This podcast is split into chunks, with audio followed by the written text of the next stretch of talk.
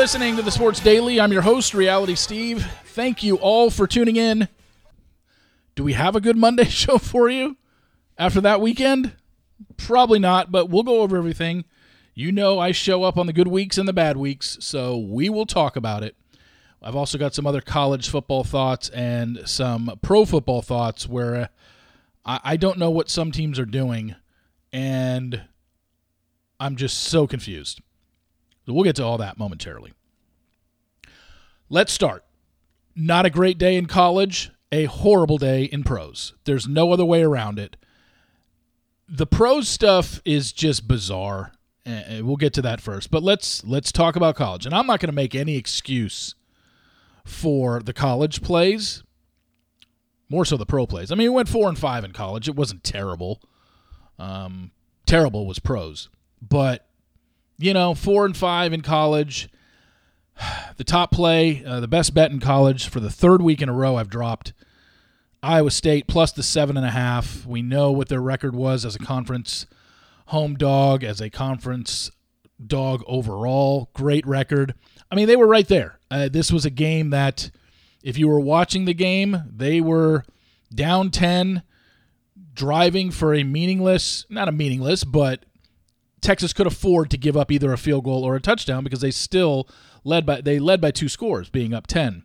Iowa State converts a third down and gets to the 35 yard line of Texas would have been first and 10. Get called for holding. Then it ends up being fourth and 17. They go for it. Don't get it. Ball game. Lose by 10. Getting seven and a half. My other picks went what they go three and three. Um, Notre Dame was an easy winner. Um, actually, the three giant favorites they all should have covered. Notre Dame minus the 24 blew out Wake Forest. LSU minus the 32 blew out Georgia State. Liberty minus 27 and a half. They were up 41 49 10 in the fourth quarter.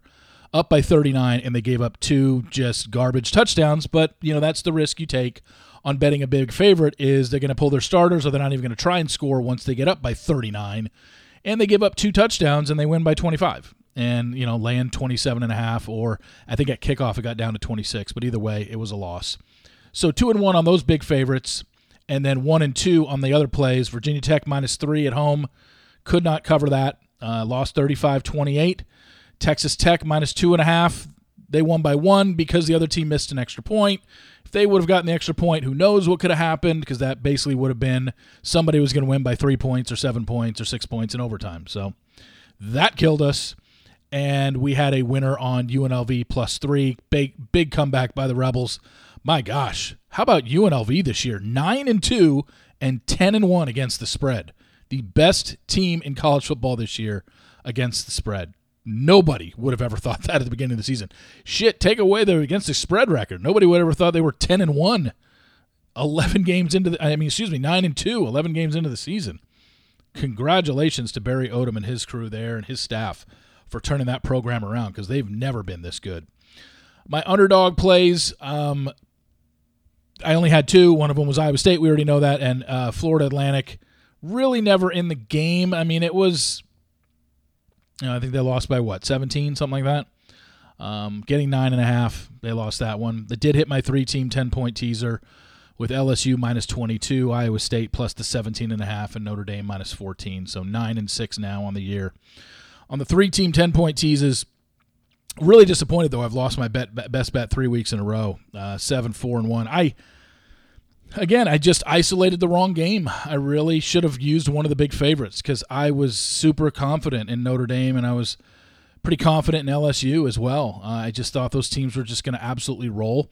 LSU was 14-14 in the second quarter, and they scored what uh, 42 unanswered, and they won 56-14. Yeah, so um, you know, it, it, it was what it was. Four and five week in college. I'm now uh, 53, 50 and four on the season, right around 500. But as we move to the pros, that's what really sticks in my craw because look, I'm not going to make excuses, but every single one of these games, outside of the Carolina game, because that was pretty much a loser, although it was a self inflicted loser by the Panthers. I'm not saying they would have won the game. but while the final was 33 to 10, there were some things in that game that could have made it a lot closer. But let's start off with the best bet the Miami Dolphins, uh, minus 13 and a half against the Raiders. Miami, as you know, 4 0 against the spread at home this year, covering by an average of 15 points a game. Here's all you need to know about the Miami Dolphins game this past, or yesterday. Through three quarters, they had had nine possessions and they never punted the ball, yet they were up 17 13.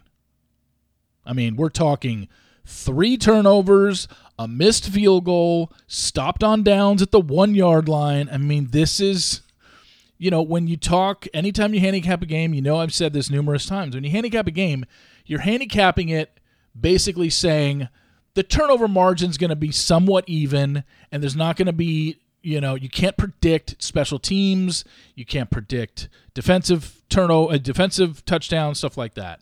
Bottom line is miami uh, Tua threw for 325 yards and two touchdowns yet they score 20 points. This is a team that racks up you know 30 points in their sleep against bad teams. It's just self-inflicted uh, uh, wounds that they haven't had it home all year long. This is the first game they didn't cover, and yet they were one touchdown away from covering this game. And fourth quarter, fourth down for the Raiders. They got to keep it going. Quarterback's falling down, just throws it up two yards in front of him. The linebacker catches it for Miami, intercepts it, and literally, as you see that play developing, you're like, holy shit, he's going to run this back for a touchdown. They're going to win by two touchdowns, and we're going to cover. And he literally trips over his own guy. like, I mean, that's that's what happens when things are going bad for you on a Sunday. I mean, it it, it is. I mean, I'm not gonna. There's no way around it. Uh, Miami should have covered that game. All the statistics at the end of the game. If I would have just showed you the statistics on the game, outside of the turnovers, you would have been like, "Oh yeah, Miami definitely won this game and covered probably by probably won by 14 or 17 points." Nope, they won by seven because they couldn't get out of their own way. Just it was just one of those days. Uh, the other picks in the NFL Arizona plus four and a half. I mean, where do we start with this? Down 21 16 with seven minutes left, fourth and four in Houston territory. And instead of kicking a field goal, knowing you're going to get the ball back probably, and if you did, you would only need a field goal, they decide to go for it and don't get it on fourth down. Then at the end of the game, when they're driving, needing a touchdown, they have to go for it on fourth down, and they don't get it again. I mean, this was a chip shot field goal, would have cut it to 21 to 19, and all you would need when you got the ball back was a field goal. And coach, you know, thought too much about it and decided to go for it. The other thing is, and I'm not going to, you know, this is going to be marked as a loss, but anybody that put this bet in on Sunday, you won because that line was six or five and a half yesterday. So, you know, it's it's it's tough putting in games two days early because lines will always change. There haven't been many games though of all the you know of the 70 or 65 70 games I've bet this year in the NFL. I don't think many have cost us by giving you the line on Friday. Maybe two or three. We won a couple, we lost a couple, but this is one of those instances on a weekend where you know we go basically over. Um, that's what happens. You know, I give you the line on Friday, it's four and a half. They lose by five but if you put that bet in yesterday, it was six or five and a half because I did, and I, you know, I won because I bet them on Sunday. Um, Pittsburgh, another one, plus one. If you put this in earlier in the week, now you didn't know, but that line was four when it first came out, but then Deshaun Watson out for the year, and that line moved down to one. So this was definitely a loss. And I mean, look, I, will always bet against a, quarterback, Dorian Thompson Robinson, making his second start in the NFL against the Pittsburgh defense. But you know, have to keep in mind you're dealing with the Pittsburgh Steeler offense. So any game they play at any point in the season versus anybody, home or away, no matter what the line is, they have a chance to put up an absolute stink bomb on offense where they do nothing. And they didn't do anything. Kenny Pickett averaged like three and a half yards per completion. It's just they have a terrible, terrible offense. Did you know this when it comes to the Steelers? The Pittsburgh Steelers have gone 45 consecutive games with under 400 yards of offense. I don't want to say Mike Tomlin is going to get fired because he's not, because he still wins games, but he clearly wins games on defense and special teams and field position and running the ball. You can't put up 400 yards of offense in literally three seasons? That's terrible. Offense coordinator is going to get fired, but it won't even matter. I mean, 45 games. This is going back to Ben Roethlisberger's career. I mean, even at the tail end of his career, they weren't doing anything offensively. But man, 45 games in a row where they can't amass 400 yards of offense. Hell, the Dolphins did that yesterday. Dolphins do that in their sleep. The Cowboys do it in their sleep. The Niners do it in their sleep. Like, so Pittsburgh is just a team that any given week, you can basically just flip a coin because their offense pretty much isn't going to show up. Yet they are six and four this year. We've talked about before Sunday, before yesterday, they were the worst six and three team in the history of the NFL. But you just have to just know going into any Pittsburgh game, you throw your hands up in the air because they might be terrible offensively, but they can still win games. I thought this was going to be an ugly game. I thought this was going to be exactly what it was 16 13, 13 10, 20 to 17. And I just thought they were going to be on the winning end of that. And they weren't. And then uh, Carolina as the underdog play of the week. Yes, they lost, but this was a this was a 17-10 game. Uh, in the middle of the you know basically with 4 minutes left in the third quarter. And Carolina had stopped Dallas twice on third downs, but gave them first downs due to personal foul penalties. Dallas ends up getting a touchdown. They go up 24 10, and Carolina never got within 10 after that. I'm just saying, you hold Dallas to a field goal there, then it's 20 to 10 with about three minutes left in the third quarter. We're getting 10 and a half. I think it could be a different game. But once you fall behind 24 to 10, and then, you know, what's his nuts throws another pick six, Bryce Young it's just that's all she wrote. It, it just unfortunately, this is you, know when you bet on bad teams, that's usually what happens. And yeah, I bet on a bad team, but um, there's going to be a lot of lines the rest of this year that are you're going to be looking at bad teams getting a lot of points, and you're hoping for you know to keep it close or a backdoor cover. And then the three team ten point teaser was ruined because the Washington Commanders. Again, it's not an excuse, but when you handicap games, you can't predict turnovers and what did the Washington Commanders do? They committed six turnovers. and they lost to the Giants, who had Tommy DeVito at quarterback, who were literally trying to lose so they can get a high draft pick. I mean, you can't make this stuff up. Six turnovers by Washington. The New York Giants have four first half touchdowns all season. All four of them against the Washington Commanders.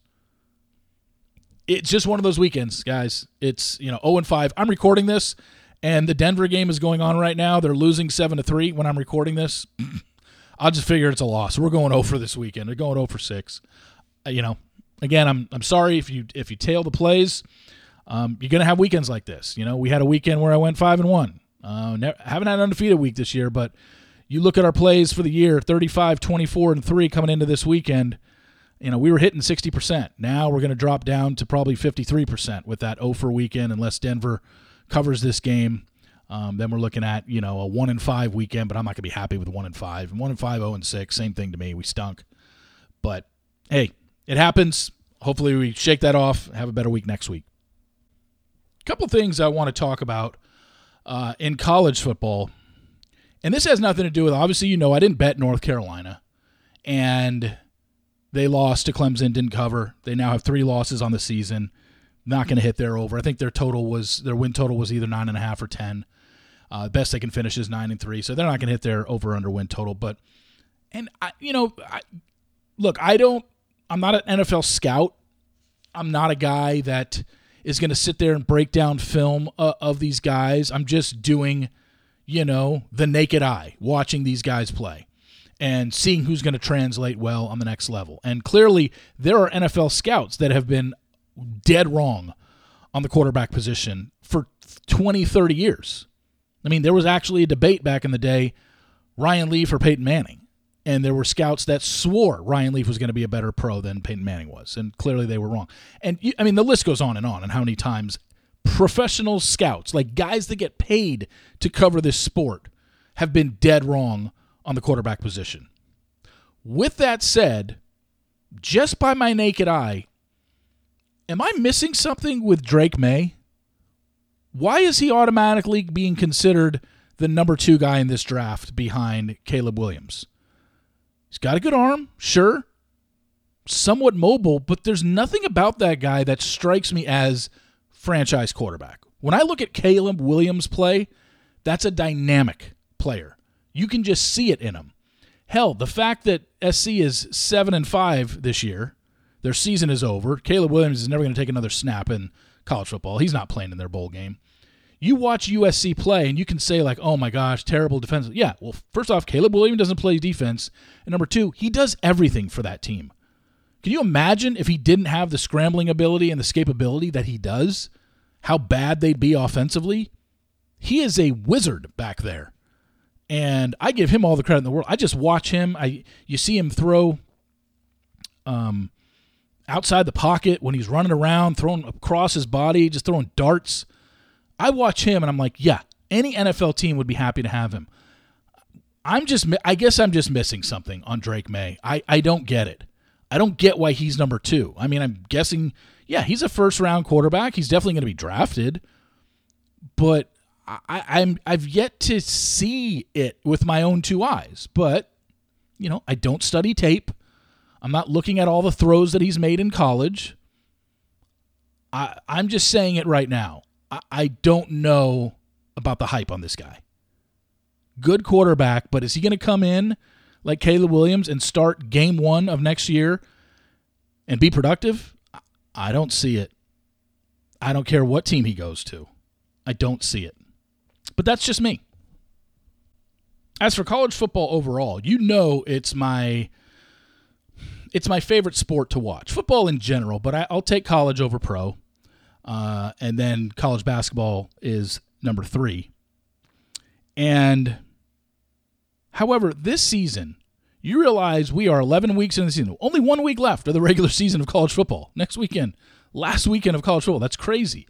Five teams still remain undefeated. It's never happened in the history of college football where we had five teams remain undefeated this late into the season. We're going to lose one of them this weekend with Michigan playing Ohio State, but I don't know if uh, now things are might start to get weird. So you got one going down between Michigan and Ohio State. One of those teams is going to lose.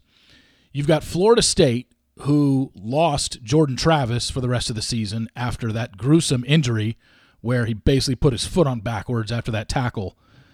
Yikes against North Alabama. I'm sure you saw the highlight. If you didn't, if you're squeamish, look away.